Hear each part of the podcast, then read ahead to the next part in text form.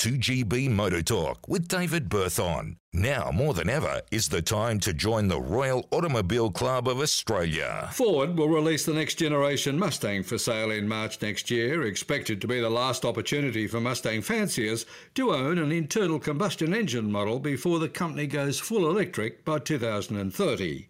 The final, seventh generation petrol Mustang will be previewed on Wednesday, the opening day of Detroit Motor Show. In what could be the last of its kind, Ford is asking Mustang owners to form a parade referred to as the Stampede, stretching from Ford's Dearborn headquarters to downtown Detroit.